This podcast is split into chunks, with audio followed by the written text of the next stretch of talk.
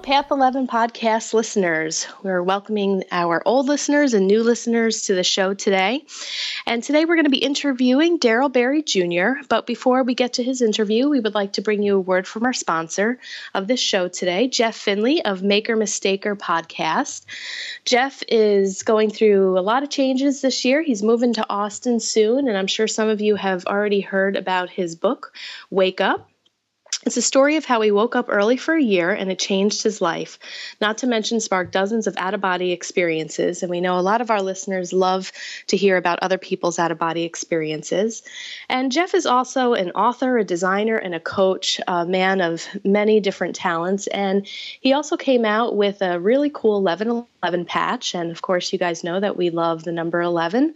So if you are one of those 11 11 followers and like that, you can head on over to his makermistaker.com backslash path website. And he's got three cool patches up there. He's got a star seed, the 1111 patch, and the Flower of Life patch. So, for those of you that collect those and like to put those on, we would recommend that you head on over to his website, makermistaker.com backslash path, and also take a listen to his podcast. It's really great. He's got some interesting talks and interesting guests on there.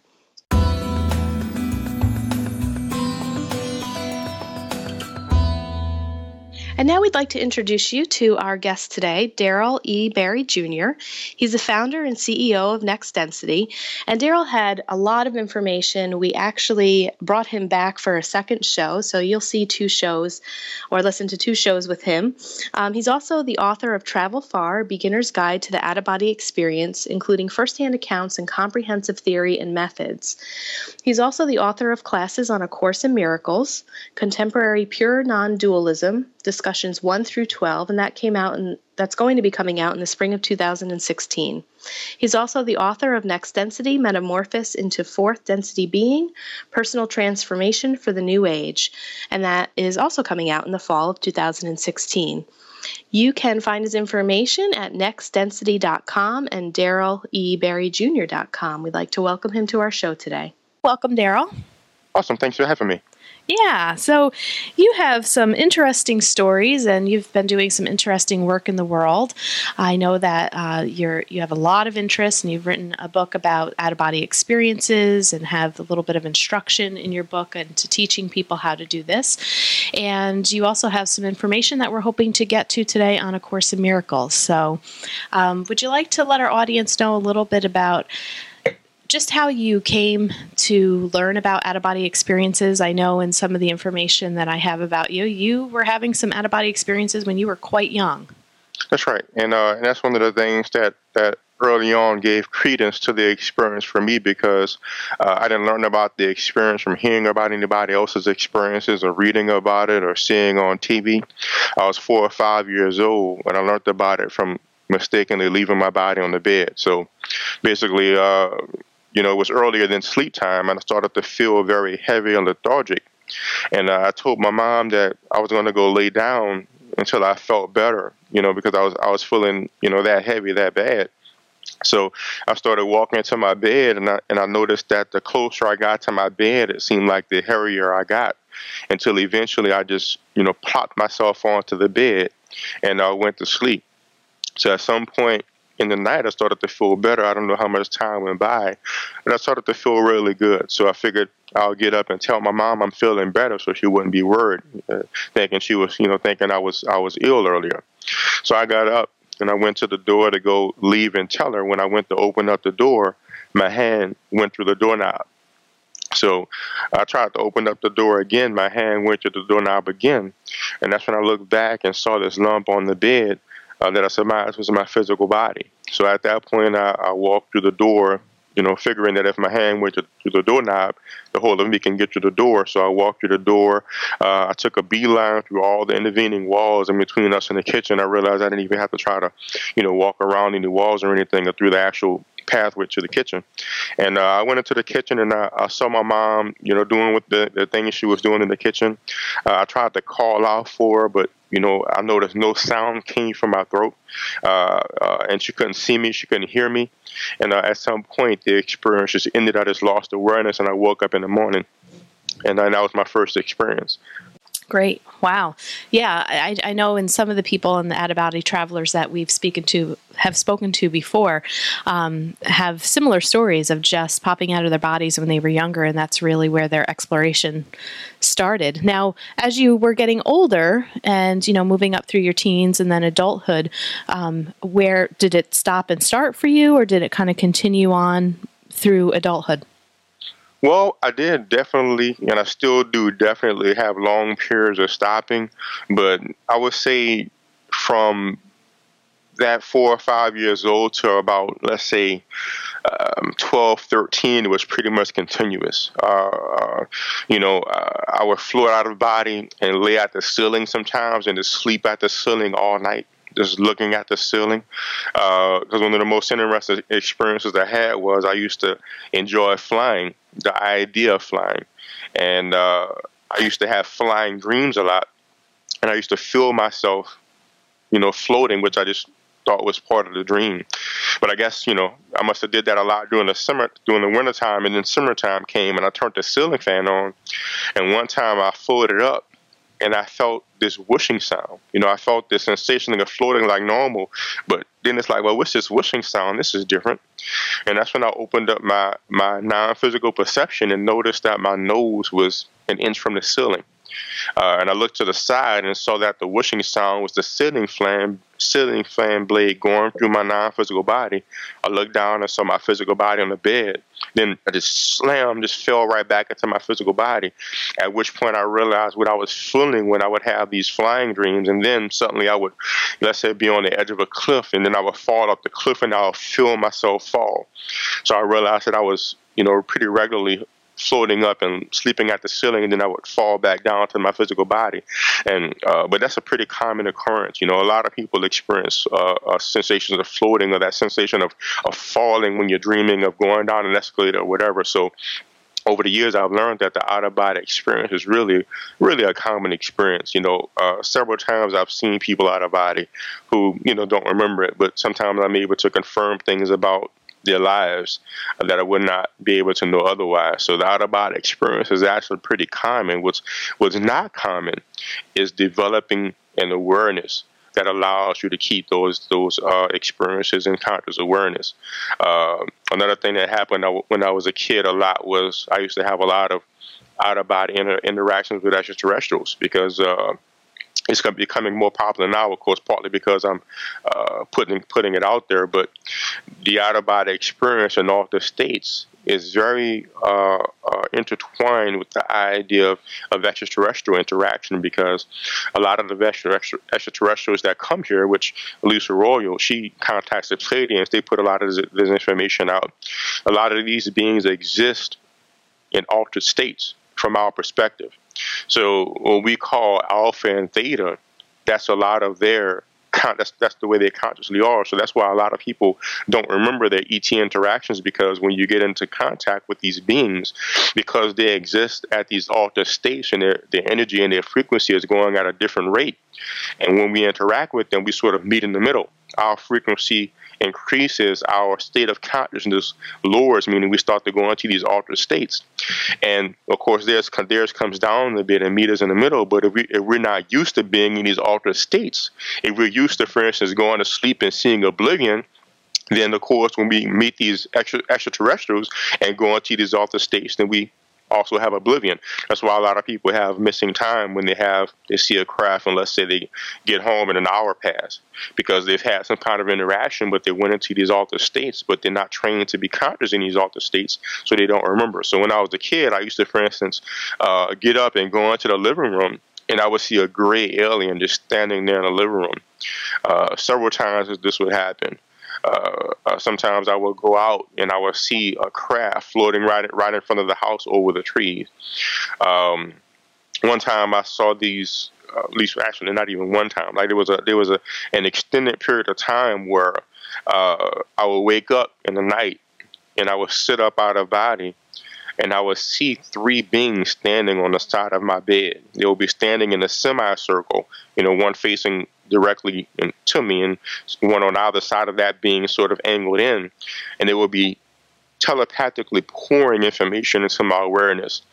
You know, so a lot of the stuff that I learned and, and became aware of as a kid at that point was because these beings poured like tons of information in my mind. And years later, when I started to read, I started to read things like Seth. I'm sure you heard of Seth and Jane Roberts and and Bashar. You know, he teaches a lot of stuff through Darryl Anka. You know, I started to read these people's books, and it was like, wow, that reminds me of stuff that those people, those beings, shared with me. So, uh, uh, several interactions I've had with a, when I was a kid. The, the first conscious thing I did as a kid because I started to realize, you know, this is really something and I could really do something with it. The first conscious thing I did was go to Big Ben. Uh, they taught us in, in, in elementary school about Big Ben the clock. And I decided to intend on going there. And sure enough, I teleported there, and uh, and that was the first purpose of thing I did. So I mean, uh, I mean, still probably the bulk of my out of body experiences. I mean, I had hundreds, if not thousands, of out of body experiences as, as a kid. Now, um, you do a really nice job of explaining. I'd like you to go a little bit further in depth with just educating our audience a little bit more on the different, um, like the different waves, the alpha, alpha, beta, delta, Yes. Theta. And because you kind of touched on that a little bit about how um, the extraterrestrials kind of have to come to our level, we're raising our vibration maybe up to theirs. And can you explain the different levels again, just a little more in depth, and how that interaction happens? Definitely. So basically, the, the human the human being and the way we experience it is our human brain has basically five different states. And, you know, generally four is accepted, but there's actually five. The fifth one is just coming into fruition. So really the fastest brainwave state that we have is, is a state called gamma which, which is basically a hyper brainwave state that's only experienced by people who meditate in a very certain specific way, like certain Buddhist meditators that have this sort of uh, amorphous type of focus, like they focus on compassion and they just hold this emotion, and the brainwaves instead of slowing down, their brain waves increase and it gets into this gamma state. But that's not really involved with the out of body experience, but I just want to make people aware of that. That's becoming more uh, common. Our normal state is beta, which is a state that we're in right now. You know, it's a it's a brainwave state whether whether whether frequency oscillates. Uh, I think somewhere around. Uh, you know, like between 12 and 30, something like that. I remember the exact. I didn't really memorize the exact uh, frequency, and different uh, doctors or different sources will give you slightly different variations. But let's say between 12 and 30, and uh, that's our waking state when you're awake in your physical body, and it's a very focused state. So, so beta it, it, blocks out a lot of information. You know, if you if you very very focus in beta, all you're aware of is the is the physical world, the the, the fourth dimensional world. You know, including time. Very very limited perspective, uh, which is why you can have a planet that's based mostly in in beta and we can, for instance, we went through a long time believing that we were the only people in the universe, and and uh, and all of this nonsense is a very tight focus. Now, the next state below that is alpha, where your brain will slow down a, a, a, a bit more. Now, alpha is actually very, very common because just watching let's say a television show or a movie where you're just sitting there, you're receptive, you're not really thinking, you're just absorbing what's there. Your brainwave emits a lot of alpha. Uh, when you when you go into light meditation, you experience a lot of alpha. Or when you're very drowsy, so you have a full day and you're up a lot, you go into you go into alpha. That's pretty much just a slower brainwave state. Not a lot of stuff happens in alpha. Uh, if you if you close your eyes and meditate and go into an alpha state, you might, for instance, have increased thought. You, you might your mind might have a lot of mind chatter. Uh, you, you research meditation, it'll talk about the monkey mind, uh, or you could even have some some uh, quieter mind as you start to go into alpha. Uh, you can start to see amorphous shapes or, or, sort of colors, but it's not going to be uh, multicolored. It's going to be like one color. Usually, my, like mine is a sort of yellowish color. Some people might see a sort of whitish or bluish color, but you'll see basically very, very uh, light imagery, but it's monotone in color, not much activity. You can consider it a light meditative state.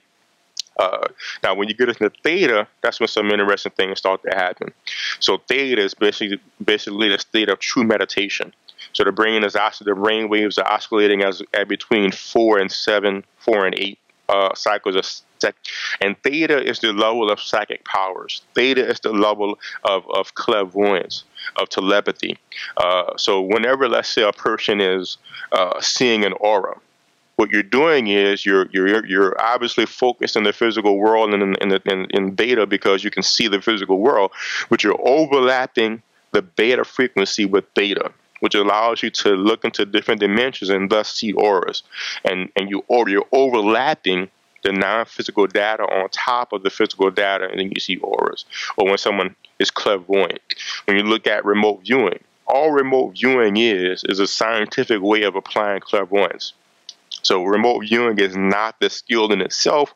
Remote viewing is a protocol that was developed to to to to screen out extraneous data, you know, our own internal meanderings and, and, and so on and so forth. But the, the core ability is actually clairvoyance, which means that they're going into a theta state. Uh, now, when you go into the extraterrestrials, again, that's the state that they exist in, simply because when you when, whenever you expand your perceptions, you automatically your brainwave state slows, which which again is why when you see auras, you're in theta. When you when you work with energy, you're in theta. Basically, anything that you do that ha- that involves a, a non-physical perception or a non-physical experience, even while you're physical, your brainwaves start to slow down, slow down to experience that. And then below that is, oh, let me give you some other things that you experience in theta. Uh, you have colored imagery. So if you're closing your eyes and you're meditating, whereas in alpha you will see like a monotone pers- perspective. In theta, you you'll see color. In light theta, let's say you'll see flashes of purple, flashes of green. Uh, a face may flash. Uh, in full theta, you start to have different scenes. Like you might, let's say, see a, a nature scene. You might suddenly see a, a, a lake or or a forest, and with, with, you're able to be full color. So if you're meditating, if your eyes are closed, whenever you see anything with color, you know you're in theta. And in deep theta, then that imagery becomes full screen and immersive. It becomes continuous.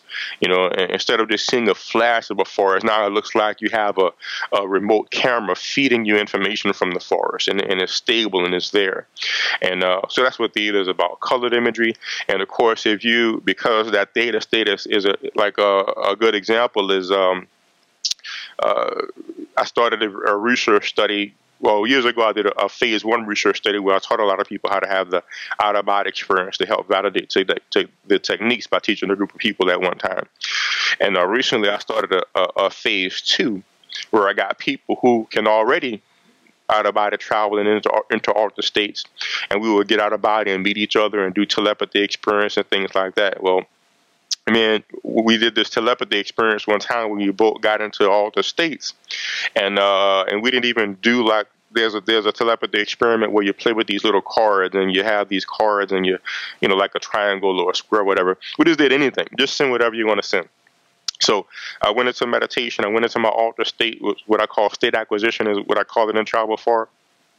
And I got into my theta state, opened up my mind, and what I saw was a hot dog was just floating in my mind's eye. So you imagine your eyes is closed, you know, you can see the darkness, and the hot dog just appears, just floating there. Two dimensional, full color hot dog. I cleared out my mind, opened up my mind again to see if something else shows up. Hot dog appears. Nothing else came up. Cleared up my mind again, nothing else was coming. Uh, the next day I talked to him, and sure enough, that's what he sent he, he got into his theta state and he was just thinking about a hot dog, how good it would taste to, to bite into it. He was imagining a hot dog. and it was just that that easy. So when you, when you get into the theta state, that's a state of telepathy. So so you've heard about extraterrestrials. One of the things they are is telepathic. You know, so many accounts of the Greys being telepathic, the Pleiadians being telepathic. That's the theta state. But they're they're naturally telepathic because they exist and walk around at the theta state.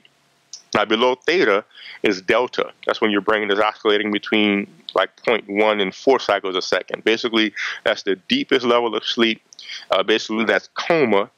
Uh, and that's basically the slowest your brainwave frequency is going to oscillate. When you're in delta, you're in an out of body experience. So, whenever you have an out of body experience, your your your your your body is in your body is in delta, and and and uh, basically, there's no way to not have an out of body experience when you're in Delta. I mean, there's some exceptions, you know, but generally speaking, if you have no training, when your body goes into Delta, you're in full deep sleep, and your non-physical body floats a little bit out of your physical body. So, you know, whenever anybody goes to sleep, they have an out-of-body experience. For the most part, people are just, you know, floating close by. Uh, sometimes you travel around. Like I've seen people traveling around on different dimensions and things like that, but if you don't train yourself to these states consciously, you just don't remember. Um, now, that's why a lot of contact, by the way, also happens in out of body states because these these beings recognize, for one, that we have a lot of fear, we have a lot of uh, uh, dissociation on this planet.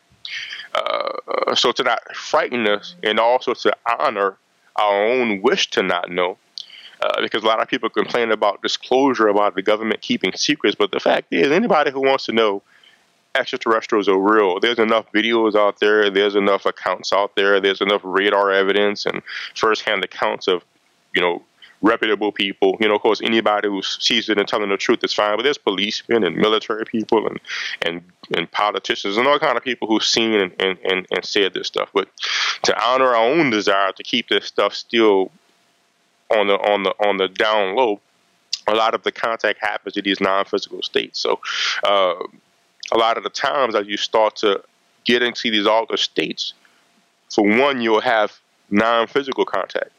Uh, so again, as a kid, several times I've seen them uh, just just in practicing altered states.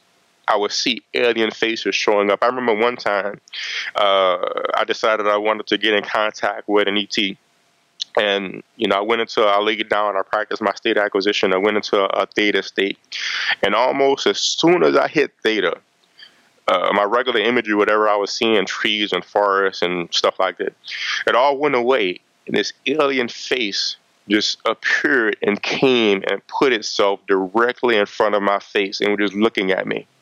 And uh, it was humanoid. His skin was brown, but a different kind of brown.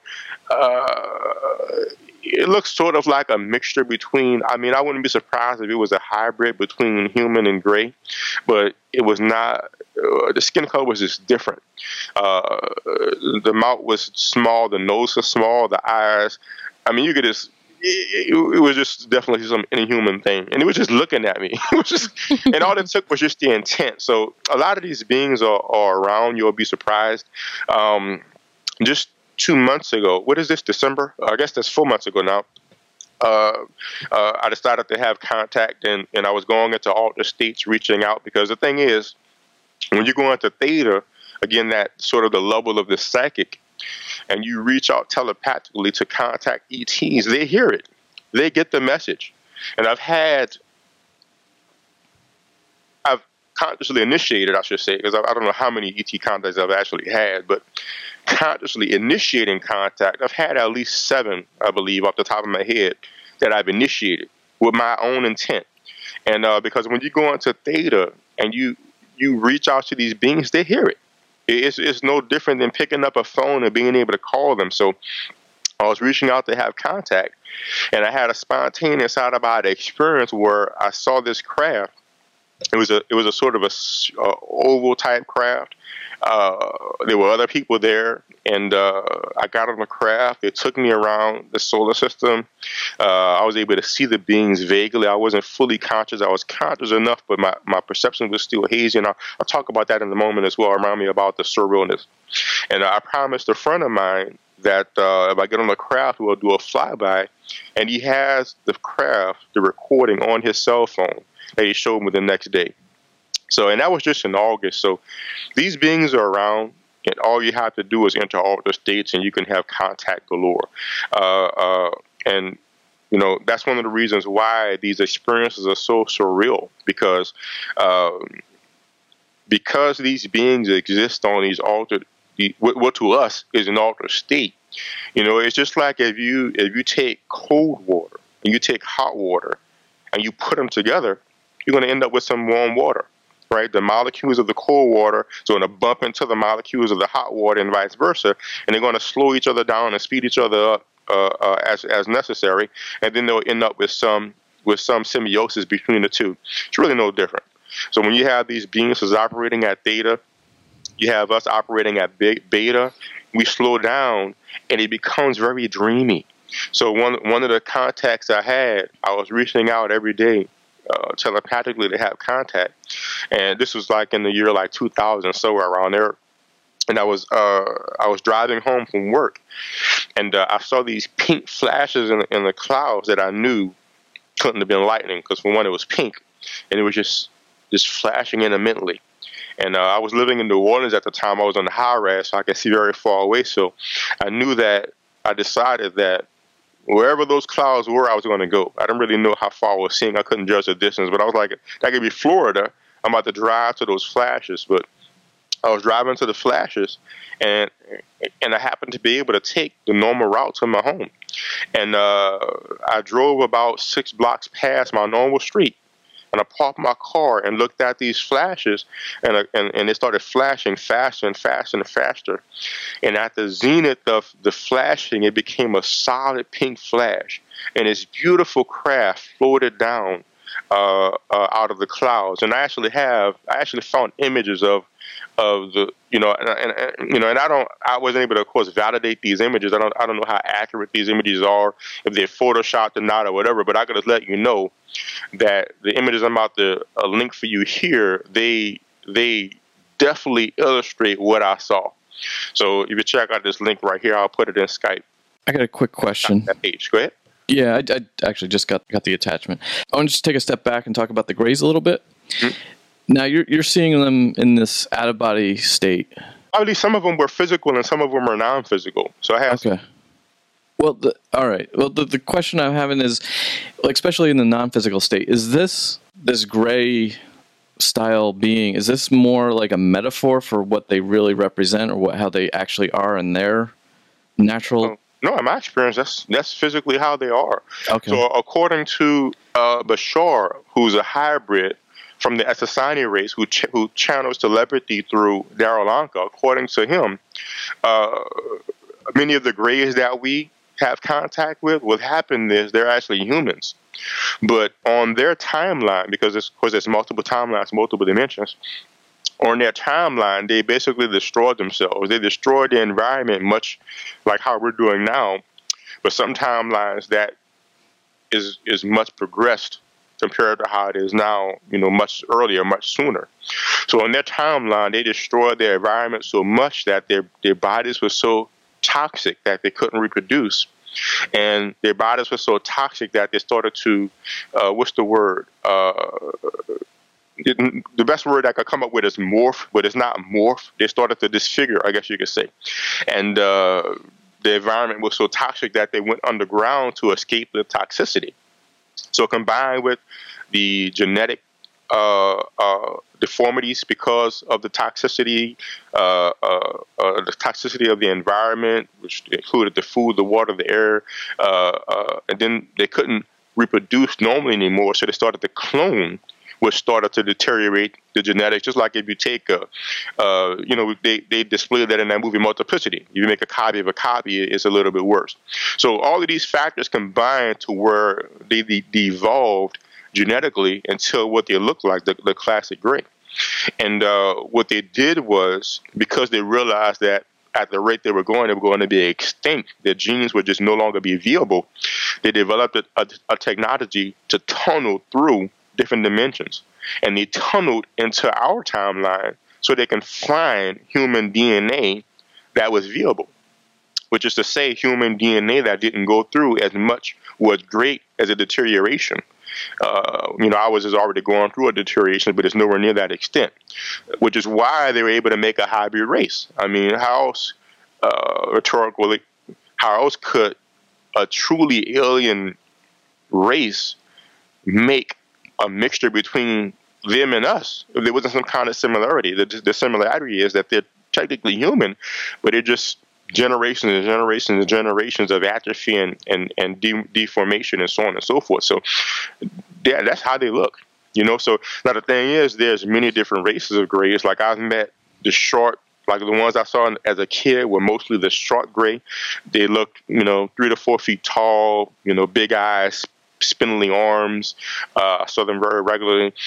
Uh, the beings that were standing on the side of my bed. They were a bit taller. I can't really be certain what they were because uh, they were all I saw was light. They, they looked like they were made of light. They were like beings of light. So, but but a physical being who has uh, a sufficient degree of, of difference between vibration can look like they're glowing, uh, as well as a non-physical being could just of a sufficient degree can look like it's glowing. Uh, so I can't really be certain what they were. I know from my from my perception they were beings of light, but I know that uh, you know my research. Uh, Karla Turner has several accounts of people who were visited by grays who would take that same semicircle position. Right. Um, now, these grays that I met as a kid, they actually told me that they were my ancestors. They actually told me that they were my real family uh, uh, which which I believed for a long time. You know, I wanted to, to somehow leave this planet, which a lot of times I, I still think about now, which is why I make contact a lot of times. Uh, but they told me that they were my real family, and some kind of way I ended up here, uh, and they were coming to visit me or, or whatever the case was. Uh, later, I met this this gray called Okanos. Uh, one of my frequent periods of times when I was going out of body uh, in my theta state, this being would start appearing. At first, he appeared cloaked in this uh, large robe. I couldn't see any of his features. And over time, I started to see his hands, and, and eventually, he took off his hood. He was a gray that was six or seven feet tall. Uh, he had ridges on his head. If you can imagine, his temples like went all the way across his head. You can imagine these two ridges on both sides of his head, uh, six or seven feet tall. And he told me he was a father of mine in a, in a previous lifetime. And we went out of body. He took me to the planet or a representation of the planet that we lived on. It was a cinder. Apparently, we had a, a war that destroyed the planet. I mean, not only killed everything, but like literally the planet was destroyed. And uh, apparently, all the people there incarnated in different places. So, according to him, I was a part of that society, and, and I came here, and he came and visited me, and he taught taught me a lot of stuff. But he was a great who was six or seven feet tall. I mean, even taller than that, probably seven or eight feet tall. When I about it, I met him several times. Uh, if you if you research Courtney Brown, he met several different kinds of grays. So there's many different factions of grays. Uh, there's not rid of this one time, but kind. But the most the, the, the predominant kind that humans on Earth have contact with are humans from a different timeline that took our DNA to make a different race. And apparently, uh, the craft that flew over Phoenix, well, actually the whole state of Arizona, I'm sure you're aware of the Phoenix Lights. It was a, a craft that was one or two miles wide on, on camera, on video, even the governor of the state, sorry for people who, you know, see that stuff, those titles as important.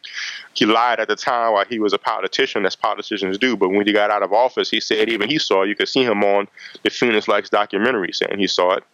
But it was a one or two mile wide craft, and apparently that was a hybrid race uh, from a, result of the genetic manipulation going on between the grays that have been abducting people. I'm sure you heard the stories, you know, a woman gets pregnant you know, woman has missing time, fetus disappears.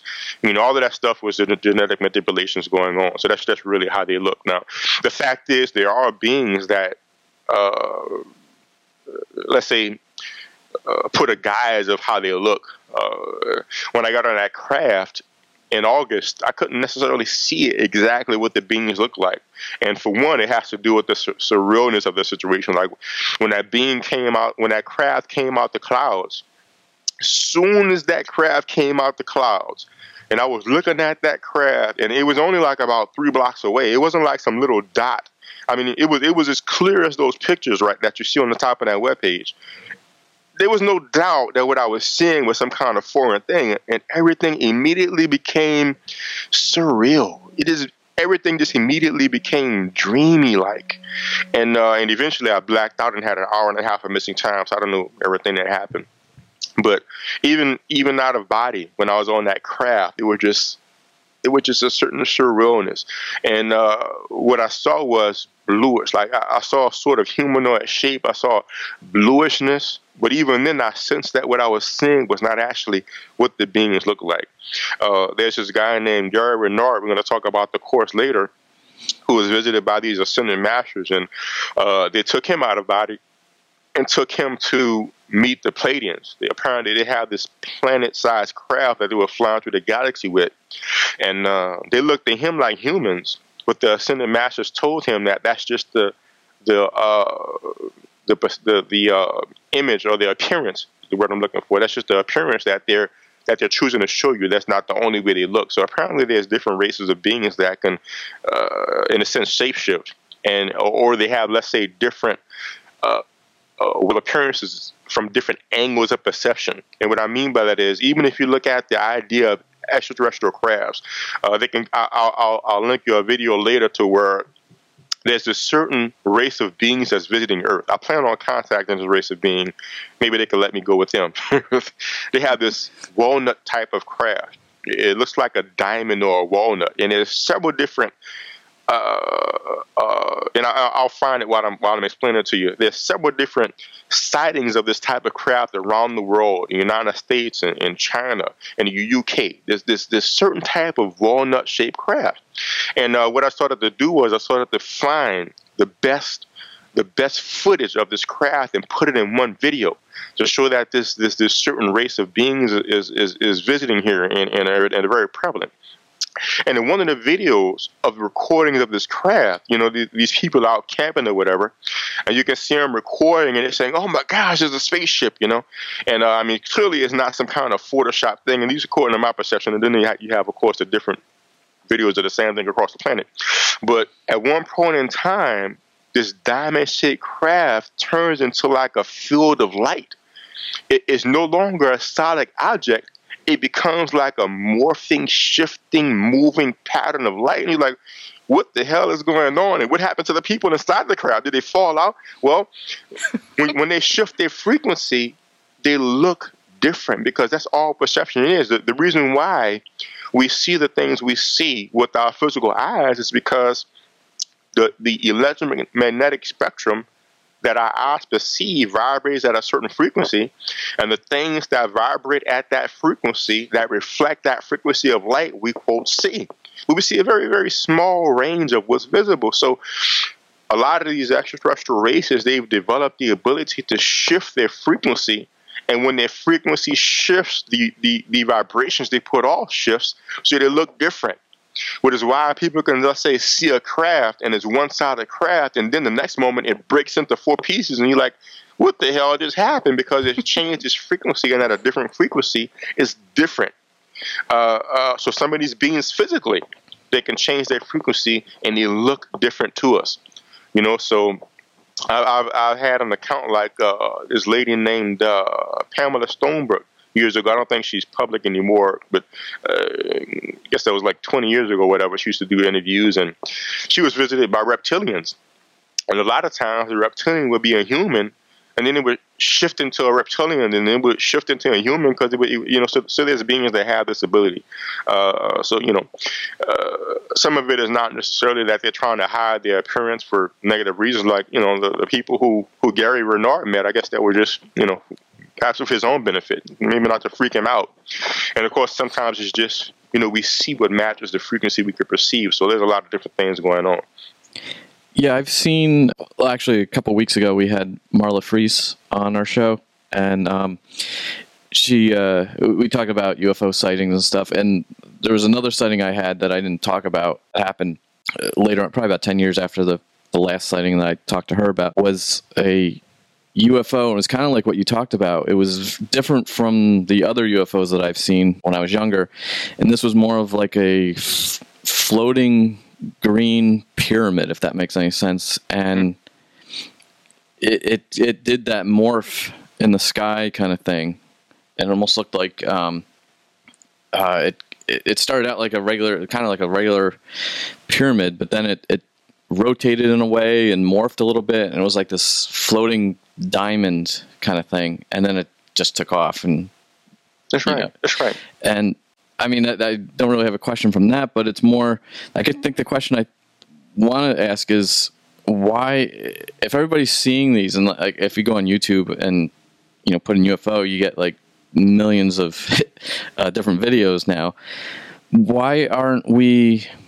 Why isn't this a public disclosure? I guess is the right word to say why uh, why aren't the governments coming out? I know there. If you really dig into it, there are governments that want to talk about it, but you have like the U.S. and I know there's a few other countries that want to suppress that disclosure. Um, do you know why that is, or Yes, I do, and and uh, okay. you know, uh, and I'm gonna I'm gonna uh, I'm finalizing classes on the Course in Miracles now, and I can't wait to start on Next Density, which is gonna focus just on on these ideas because it's such a prevalent uh, misconception.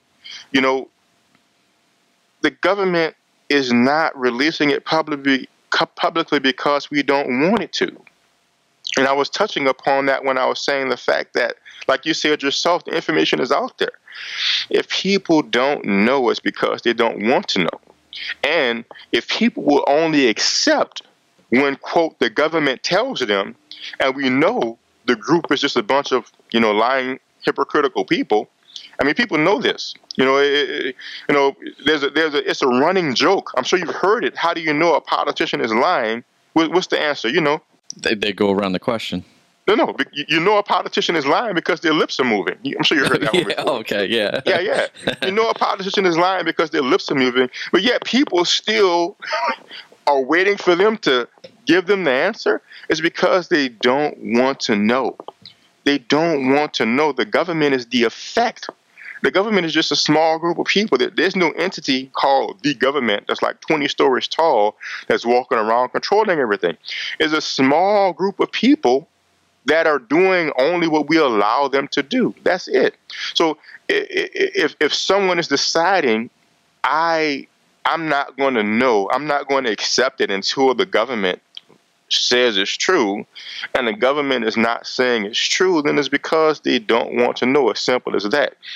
And I know that from experience.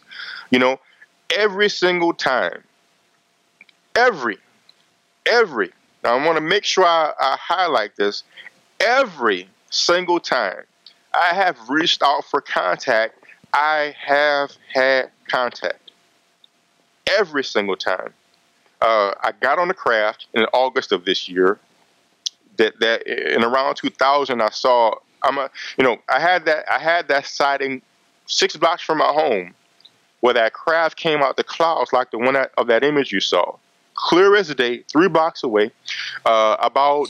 Uh, let's say I, am not so clear on the time because at the time I wasn't I wasn't planning on doing what I'm doing now. I was just I was interested and I was exploring this stuff. But let's say a week or two later, uh, I had another sighting where I was coming home from work. I saw these flashes in the sky, and I drove my car to see the flashes. And there's a lake in New Orleans called Lake Pontchartrain, and and there was about a dozen of these craft over the lake about a dozen of them. You, you can see these these pink flashes in the sky. The, the, the, the pink light was flashing on a lake. One of them was over the over the side or over the ground. It was right over the structure, like um, on the side of the the lake. There, I don't know if it was a theme park or somebody just wanted to have a strange looking home, but it, it, it, was like a little castle, and, and you could see the, the light bouncing off. The, the, the crafts were there. And I don't know if it was years before or years later, I talked to this fisherman. We were just talking, and I started talking about ETs. And he told me at his own prompting that he saw this giant thing over the over Lake Pontchartrain flashing this pink light just like what I saw, just like the crowd I saw come out. Uh, another night around that period of time, I used to I used to you know walk back and forth to this gas station about, about a mile away, and buy a bag of peanuts and just you know some shelled peanuts and eat them on the way home, looking for craft. On the way walking home one time, I saw this humongous cloud towards Lake Pontchartrain, and it was glowing like like part of the crowd. The cloud was like a kaleidoscope you know, a kaleidoscope, but it was like a, a spherical kaleidoscope, just pink, purple, green, just glowing and changing and shifting colors inside the cloud. It was amazing and it was huge. And I heard whoosh, whoosh, whoosh, and what and what seemed to be this black helicopter was flying like three stories into the air, going straight for the disturbance. Uh, I mean, you know, you know, I had the sighting. I mean, uh, uh, you know, I saw that being. I mean, every single time I wanted to have contact, I've had contact, and. Um, Steven Greer, I'm sure you heard of Steven Greer, Disclosure Project, Sirius Disclosure, and so on and so forth. Yep. Uh, he he has this map like he he made this uh, app to where anybody who wants to have contact, uh, who's interested in have a, a, CE5 contact group, they could list themselves on this map. And uh, I had you know tons of contact individually on my own. So I figured, well, let me let me have a research study where I teach other people to have contact, and we have group contact for a change, which will help facilitate rural contact and, and so on and so forth. And uh, I contacted everybody in a 50 mile radius. People who are listed saying they want to have contact. Only one person came out of I don't know I don't know how many people I contacted 30, 40 and these are people listed saying they want to have contact. One of them re- replied back saying, "What are you doing?" Yeah, he was freaking out. He was like, "What are you doing? What if what if they take you and don't bring you back? And and, and what if they bring in a plague? They might have a plague." And and and first thing I'm thinking is, why is this guy even listed anyway? on the invite me to C5 page. So I answered this question. Well, first of all, they don't have a plague because I've, I've been having contact since I was a kid, and we're all still here. You know, and, and, and, you know, what if they what if they want to take over the planet and destroy us? Well, I mean, we're still here. If they wanted to, they would. I mean, I've seen their craft before. If they wanted to, one of those crafts could probably take out the whole planet in like an hour or something. So, not to mention, there's some this craft that's. I mean, the Cassini picked up this giant object near Saturn, and Riley Martin spoke about this craft near Saturn. It's a giant craft.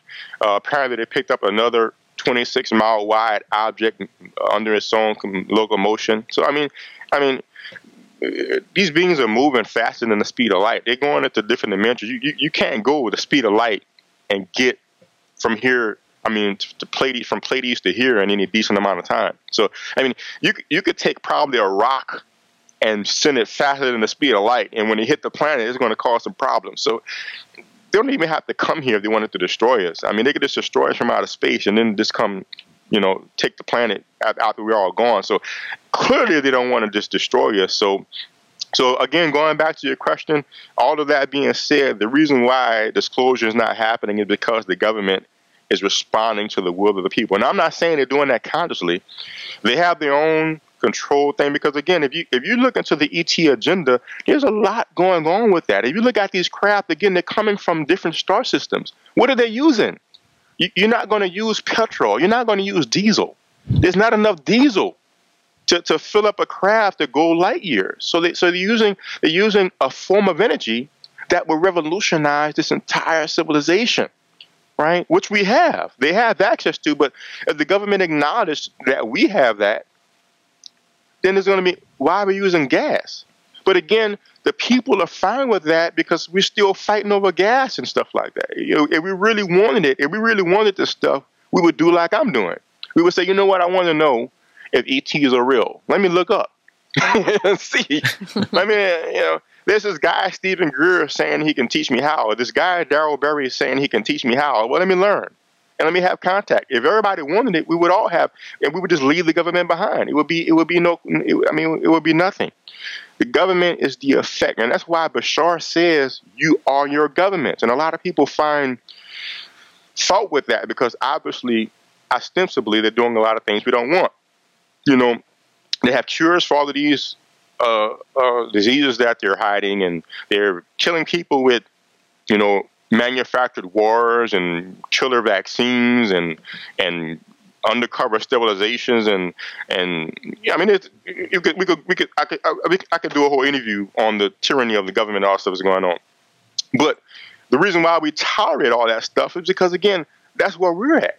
It, you know, when, when I lock my door at night, it's not because you know the government of course, if they want to come get you, they just break the door down. I lock my door because somebody down the street, somebody next door will rob me, will break into my car. The humanity as a whole is really dishonest.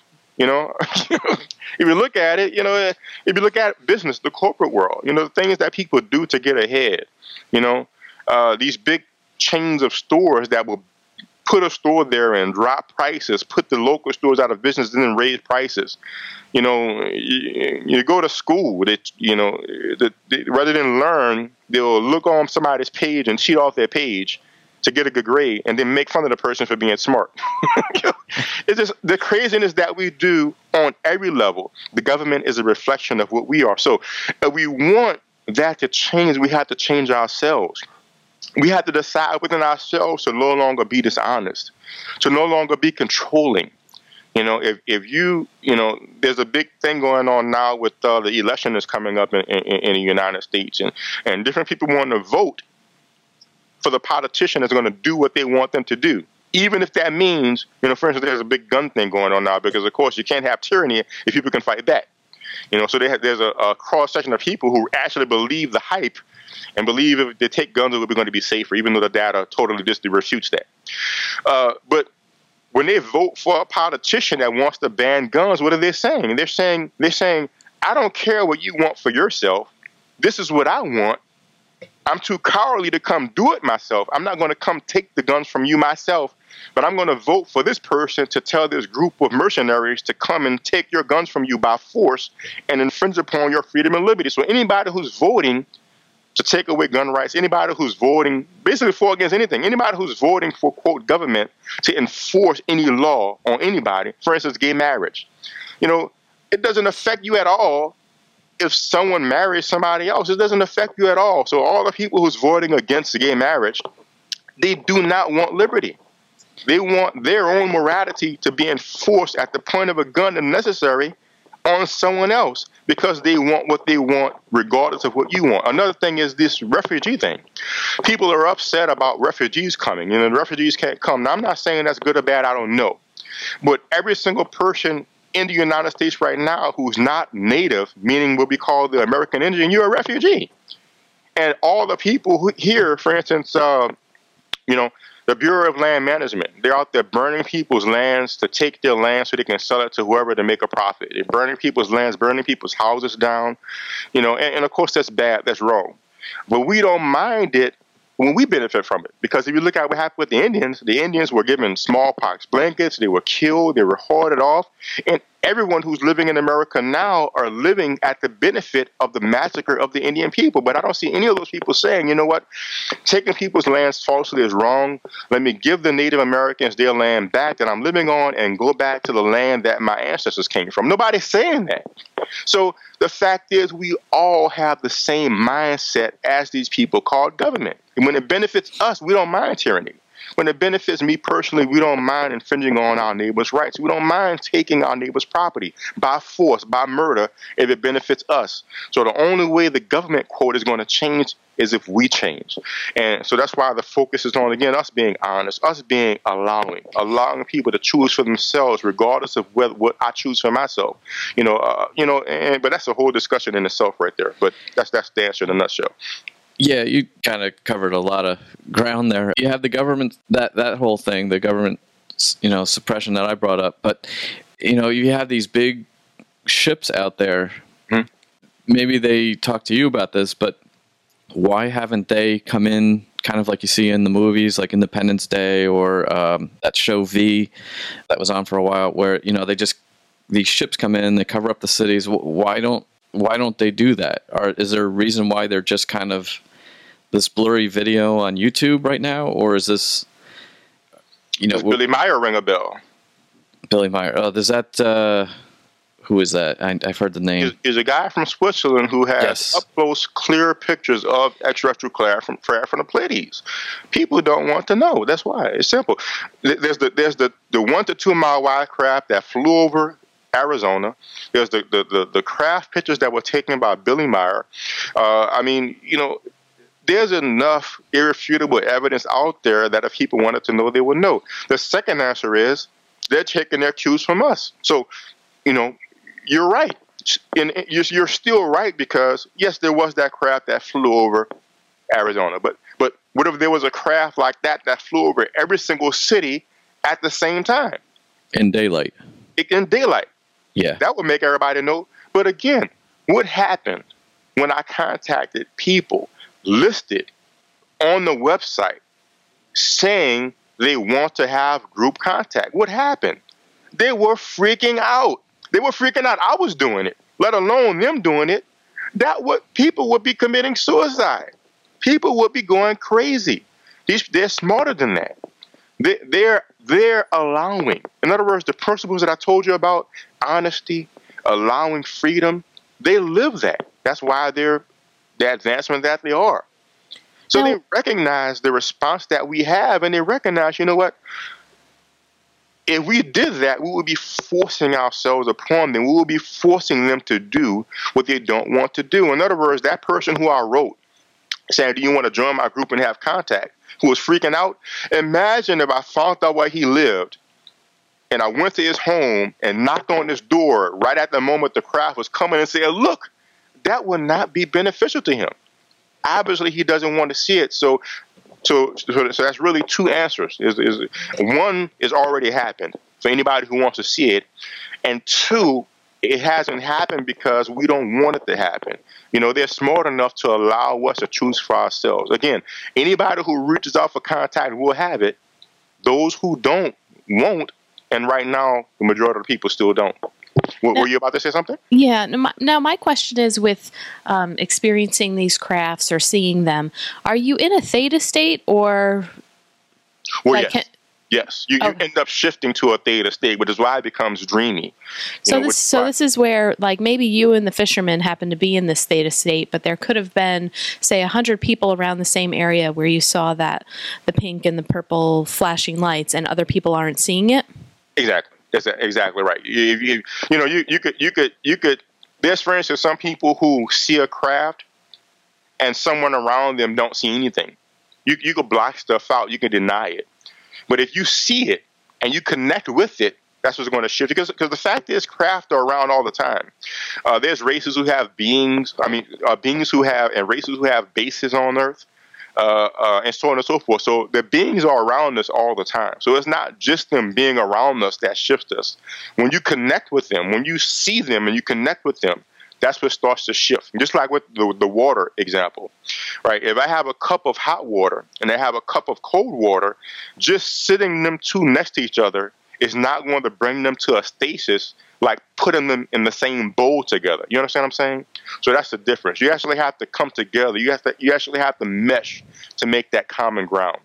So basically, so, you're trying to also like people who are more skilled and are practicing this. You're parallel processing. It's it's like you yes. can be in this reality, yet you're also tapping into the theta or that dimension and processing exactly right. them at the same time. Okay, but gotcha. even but even but but even less than that though. Like uh, for instance, when that when that craft came out and everything started to become surreal, I was parallel processing. But when I lost awareness, boom, I was just mostly in theta. So, you know, I, I would say initially it's parallel processing, but at a certain point, you literally shift into theta. Like a, excuse me, a good example that uh, uh, um, that uh, Sasha gave from the Pleiadian civilization through Lyssa Royal.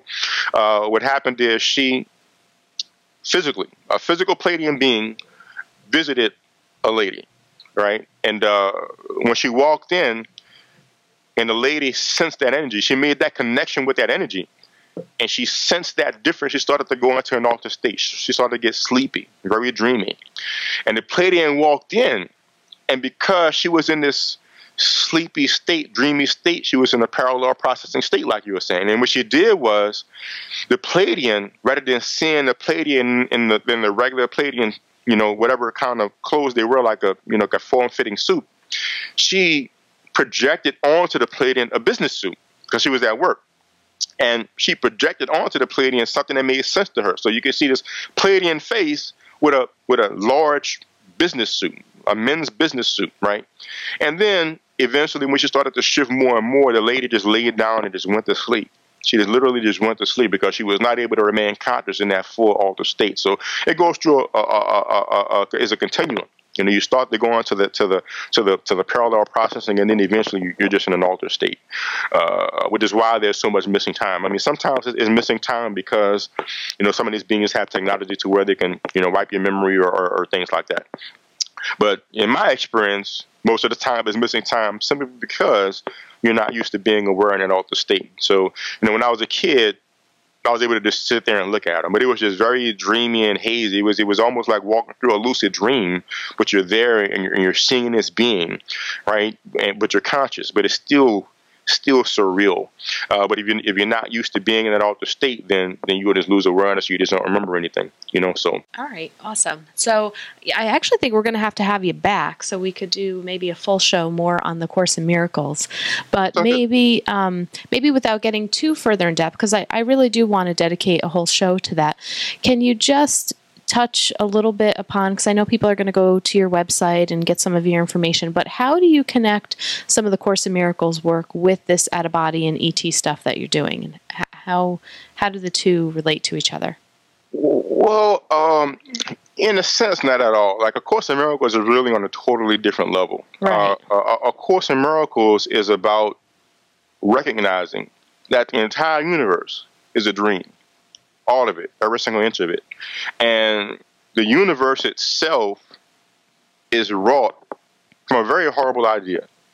The idea that we've separated from one is that we've separated from God. So all the Course in Miracles is about is about recognizing that the world is actually a projection or a reflection of that thought, which is why we experience all the pain that we do, all the anger, all the fear, all the judgment, all the attack, all the secrecy, all the denial.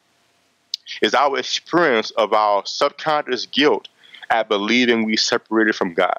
And that guilt is denied and projected out, and that's where all our hatred and anger comes from. The miracle in the Course in Miracles is reinterpreting the world so that so that we retract our projection of guilt. Looking at where it really comes from, which is the choice that we made at the level of the mind, and then making a different choice, which is recognizing that in truth the separation never occurs. When I'm angry at you, when I'm judgmental of you, I recognize that the anger I see, the anger that I have at you, is really my anger at myself at my choice for what the course calls a and mad idea. We're never angry about what happens in the world. We're never judgmental about what happens in the world. We, we, we play it out that way, but all our anger and judgment comes from our own experience of our guilt. And once we recognize that, and we recognize the illusory nature of the world, because the Course gives several criteria to judge what is real. What is real is only what is eternal. Nothing here is eternal. What is real is only what is changeless everything here changes. Change is, is basically the, the, defining characteristic of, of this universe. So since the world is, is an illusion, is an effect, what is not real can only come from what is not real, which means the original choice for separation is not real. So the guilt is not real. So really, you're innocent, I'm innocent, and the separation from God never occurred. So the so the course is really about reaching a state of peace by starting to look at the universe from a perspective of of of of what's really going on. So basically, according to the course, from the course's perspective, you know, going out of body is no different from being in body. Being on Earth is no different from being, uh, you know, on Mars or on Pleiades. It's really no different. It's all just activity within an illusory world, and an illusory universe. So, of course, it's a totally different perspective. Um, you know, uh, uh, uh, one of the common mistakes that people make with the course, who you know don't really understand it. And that's the reason why I talk about it. There's a lot of misunderstandings about the course, but you know, the course is not about denying the world at the same time. So the so the course says that decisions must be made here, even even that the world is an illusion. The course says that that you know the body to deny it is a most unworthy form of denial. So in other words, you can live your normal life. You can acknowledge what's going on in the world. So be it an illusion or not, in our experience of being in the world, you know, we, we have to eat and sleep and stuff, and there's extraterrestrial beings coming here, and there's different dimensions. So I, I delve into that because it's my experience and I know it. But that's not to be confused with true spirituality. Going out of body is not going to make you spiritual. Walking, talking to an ET is not going to make you spiritual. Looking, at your judgments and addressing their real cause and undoing that cause, that's what's going to make you spiritual. That's what's going to, as the Course says, remove the blocks to the awareness of the fact that we're one and that our true state is totally beyond the universe entirely. So, but as you say, that's that's an entire discussion. But you know, that's that's a little nutshell of it. Yeah, and, and I know that you have a book coming out in March, so I think we definitely would like to have you back on the show just to dedicate dedicated to some of the work in uh, Course in Miracles. And the one thing that I really like about uh, what I have just kind of uh, researched a little bit and some of the things that I have read with the Course in Miracles, and this this text is kind of new to me in this past, I would say, year and a half, two years. But one of the things that I really like, and I think all of what all of this comes back to, and even with extraterrestrials and out of body experiences, is I know that the Course basically says that you can't be a servant of two minds, which is fear and love and how they look at fear how it's discussed where fear is an illusion. And if we are able to kind of move past some of our fears, just with everything, with having out of body experiences or meeting extraterrestrials or thinking that there's other universes out there, and if we can rid ourselves of this fear, then we can be more of that servant of love and acceptance and understanding maybe the greater cosmos for who they are or, or, or, what it is. So, but um, we really loved having you on the show, and thanks so much. Can you just let our listeners know um, the books that you do have out? and yes. where they can find that um, to connect with you a little bit more and read about what you wrote. Surely. My first book is called Travel Far. Uh, I, I share dozens of my out of body experiences as well as comprehensive techniques on how to have the experience. You know, everyone who I've taught who apply themselves has succeeded. Uh, you can get it at Amazon.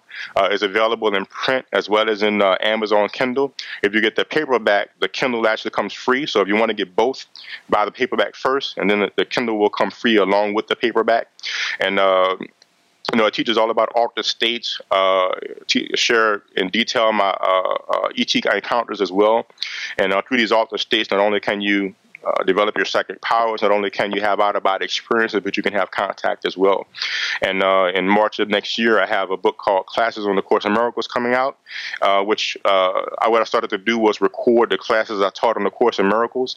And uh, 12 classes, I have transcripts of them in the book. So it goes into, excuse me, all various different aspects of the course, and the student is asking questions, and, and you can get very in depth about the understanding, and you know, different classes focus on different aspects of it, and. Uh, that'll be coming out in March. So travel far, and then uh, uh, classes on the Course in Miracles in March. Okay, great. And uh, Darryl also sent us a couple of links through Skype while we were here on the phone. So we'll go ahead and put those in the show notes so uh, our listeners can uh, you know follow along with what we were looking at and what we were seeing that you sent us. Um, That's right. Oh, and, and, uh, and if you want to contact me, the you can co- contact me at uh, nextdensity.com, N E X T D E N S I T Y dot com, on my personal website, Darryl E. Berry Jr.com, D A R R Y L E B E R R Y G R dot com. Yeah, then I was just going through your website uh, earlier this week, and, and actually right now, and it you, we ha- you have a wealth of knowledge and links and just from what we talked about the last hour we've only begun to scratch the surface with what you've published on here it's it's quite amazing the the, the links and videos you have awesome yeah so thanks so much for uh, being a part of our show and we definitely would love to have you back so we can uh, do a show on course in miracles Sure, welcome. I enjoy being here, and I look forward to being back. We can go ahead and set the date. Great. Thank you. Bye bye. If you'd like more information about our films or to purchase our DVDs, you can head on over to our website at thepastseries.com. They're also available to purchase on amazon.com. Our films are also streaming online at vimeo.com, gaiamtv.com, and iTunes. If you have a show suggestion or would like us to interview someone specifically, please feel free to shoot us an email at info at thepastseries.com or send us a tweet at thepastseries. Please rate and review us in iTunes and subscribe. We hope you enjoyed the show.